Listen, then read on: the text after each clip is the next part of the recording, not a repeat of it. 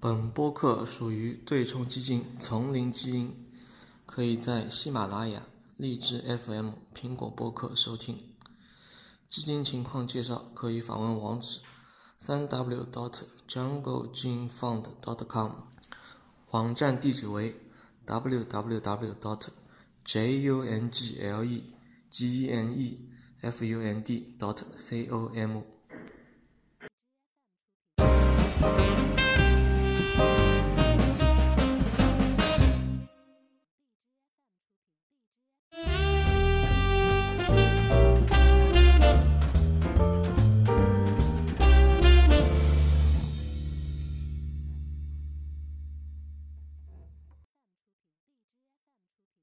嗯，就是周末的时候，那个我们的同事在我们的群里面分享了一条呃新闻嘛，然后就是传闻，当然就是今天也看到了比较多的就是报道了，就是说这个呃路易明轩集团可能想要收购这个美国著名的珠宝品牌 Tiffany。嗯，然后因为其实 Tiffany 应该是就是我觉得应该是大家比较熟知的一个对吧？美国的一个奢侈品牌，嗯。从它的就是包装颜色，对吧？Tiffany 蓝一个颜色以它的这个品牌命名，Tiffany 蓝很经典，大家都很熟悉。呃，然后呢，再到就是呃以前的就是电影，奥黛丽·赫本演的那个《蒂芙尼的早餐》这个电影等等等，这样就是大家都比较熟悉，包括很多呃像嗯美国的那个影视剧啊，一些电影啊什么里面，对吧？很经典的求婚的场景都是用 Tiffany 的这个钻戒，就是大家都还比较熟悉的一个奢侈品牌。呃，嗯那么这次传出来可能会被就是 LVMH 集团它呃提出这个收购的邀约嘛？然后今天看了一下，就是新闻说大概可能会以百分之二十二的这样一个溢价去想要去收购 Tiffany。嗯，你就是你对这个怎么看？你觉得就是说如果被 LVMH 集团收购的话，嗯，会不会对于 Tiffany？因为 Tiffany 就是可能最近的业绩不是特别的好，就是可能有一点增长上面有一点停滞不前、原地踏步这样的感觉嘛。嗯，那么会不会如果被 LVMH 集团收购以后会有？对它的业绩会有比较大的一个提振，比较大的一个改进。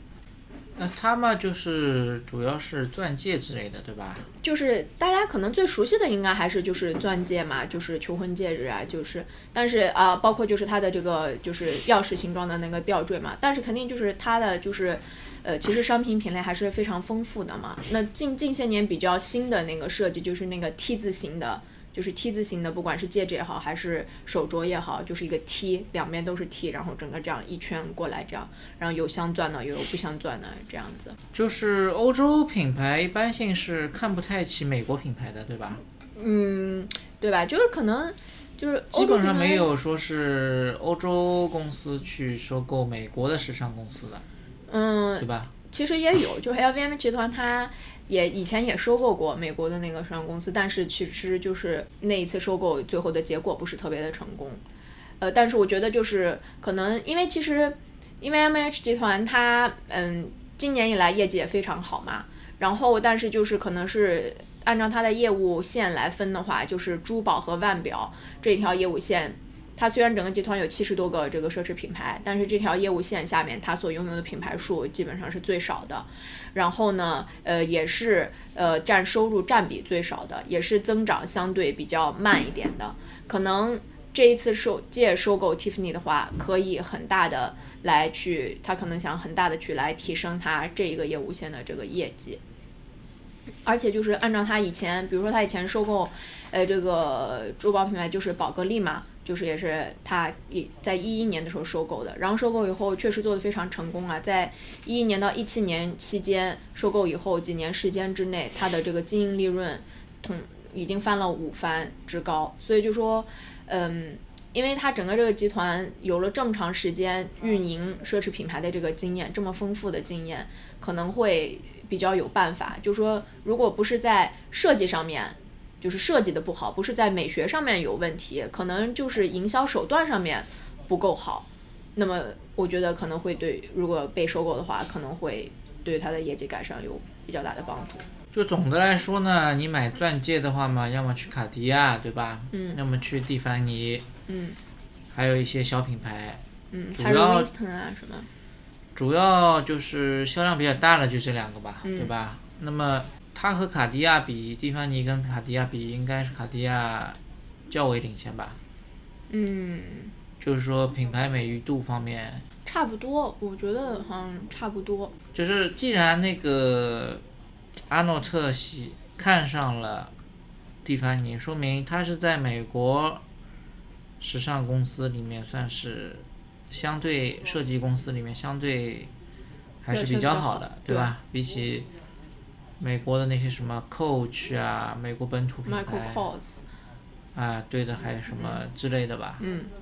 都欧洲人是看不太上，但是蒂凡尼呢，基本上是跟卡地亚呢是旗鼓相当，稍微弱一点吧，嗯。稍差不多对吧？就是品牌美誉度方面，就至少从中国来看也差不太多，对，也算是一个等级吧。然后你法国公司你想把它给收购掉的话，因为因为 LVMH 呢这方面可能相对欠缺吧，它那个宝格丽在婚戒方面，它可能它的对，印象不如。不如那个因为宝格丽就是就是至少给我的印象是就是彩宝做的比较好嘛，彩色宝石做的比较好，啊然后再就是大家见的比较多的，呃，就是那个陶瓷的那个陶呃陶瓷制的那个黑的呀白的呀，那个玫瑰金的那个戒指啊，或者说吊坠那一个。然后再就是近两年比较新的，就是小扇子，像一个裙摆一样的那个小扇子的那个。然后，但其实就是 更偏向于更偏向于就是时尚珠宝的这种这种的。这种销量肯定是不如那个吧，不如不如钻石呃、钻石之类的吧，因为嗯钻石他们是某种程度上说是刚需嘛，嗯，对吧？对，大家都要买的。然后你彩色珠宝就时尚珠宝的话，竞争者又又比较多了吧，嗯又比较多了。而且呢，这个你买婚戒之类的呢，就它有一个什么在呢？就是不是当然你设计啊品质当然很重要了，对吧？嗯但是呢，品牌效应呢应该要比其他的更大一点，比起服饰之类的更大一点，因为，你就算你设计的再好再怎么样，它毕竟小嘛，嗯毕竟小的话，那你的差异性就比较小吧。嗯你一个包大家都看得清楚，对吧？然后包和包差异很大，那你戒指、项链，你差异钻石差异就没那么大。嗯如果是你买一个便宜一点的和买一个贵一点的，其实，在别人眼光看来呢，你呃差异度不是那么明显。但是呢，有一个牌子的话就不一样。但是呢，就是就是男方，比方说或者女方，现在大现大多数都是男方给女方买戒指吧。嗯啊当然，因为男女平等的话，也可能是女方给男方买戒指也有，嗯就比较少。就是说，你给你结婚对象你去买戒指的话呢，它这个东西质量、设计怎么样已经居于次位了。嗯而是说是它这个东西呢，给予呃附加在上面的一个精神的价值更重要一点，嗯对吧？就是如果说你一个品牌呢也更有故事啊，或者呃是它的名气更响呀，当然是有品牌品牌溢价在里面，品牌溢价在里面。而且呢，就是说呢，这个东西呢，它不是一个说我量入为出，当然也是有一点量入为出了，嗯就是说，我觉得我需要它多少多少功能，像比方买一个手机，我需要它多少多少功能，所以我必须买这个。嗯这个呢，功能性呢，并不是差别太强太太多吧？你买一个几十万的戒指和一个买一个几万块的戒指，它的功能性上面是差不多的，但是呢，包含了很多情感的因素在里面，所以说呢，偏向于买贵的，偏向于买就是品牌有牌子有嗯品牌的，偏向于买，呃，就是有故事的，嗯有有有那个品牌的历史在里面的，而且是时间越长越好的、嗯这种。这样的话呢，就是它会向头部集中的这个可能性就比其他的呃呃时尚品类可能就更加厉害一点。嗯既然已经形成了两大巨头的话，啊，就市场格局已经形成的，已经已经形成的话，他去摘桃子去买这个，也是可以可以理解，因为毕竟时尚产业，你想让美国的公司去进入前三名是比较困难的吧，任何品类里面。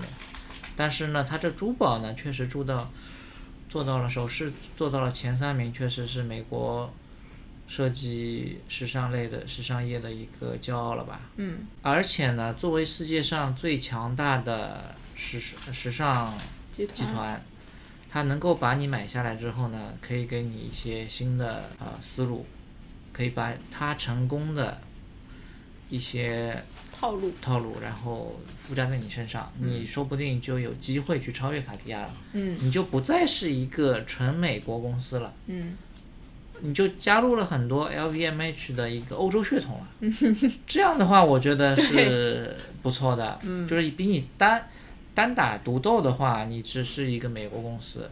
这样的话呢，你在消费者心目中的感觉，你的深度厚度呢是不如欧洲公司的。卡地亚是欧洲公司嘛，对吧？对那么，既然你被欧法国公司给收购了，那你就，我觉得双方都是有得利的。嗯而且呢，就是在时尚业里面，品牌是非常非常的重要的，嗯。因为就是时尚时尚品牌、奢侈品品牌，他们的主要的销售的点跟 Zara 呀、跟 H&M 不一样的地方在于是，我给你了一套组合，嗯。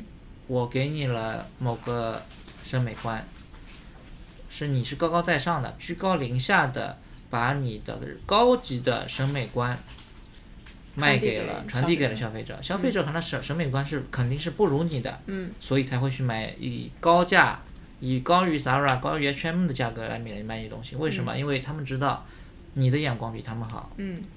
你的审美比他们好，他们有一种就是说，你作为一个 advisor 出现了，你是作为一个建就是顾问出现了，就是说你的时尚顾问，嗯，他认为什么就是什么，因为他有这个名气在了，而且他有历史，而且他确实确实，你作为顾客的话，他确实他的审美比你好，嗯他是作为一个像类似于医生、类似于法律顾问、类似于教师这样的。角色，角色，他把他的东西告诉你了，只因为他是一个成功的，嗯确实他的审美比你好，所以说你相信他。那既但之前呢，卡蒂凡尼呢作为一个美国来的顾问，嗯对吧？他的可能说服力呢不是那么的高，因为你想美国人给人家印象就是牛仔裤、休闲，对吧？跟高端的时尚，对，没有关系，嗯对吧？欧洲品牌呢，确实是有它的传统。嗯那么你既然被世界上最顶级的法国公法国奢侈奢侈品时尚企业给收购了，那你赋予了欧洲血统，嗯你的话语权就加强了。嗯话语权加强了，在消费者的心目中，你的作为这个时尚顾问的，呃，这个地位，地位上升了，你说的话更有分量了，那我来买你的东西呢，更好了。嗯而且它跟卡地亚比起来呢，风格有些不一样，它更加显得年轻自然。卡地亚呢显得就是尊贵、嗯豪华，就是有传统历史。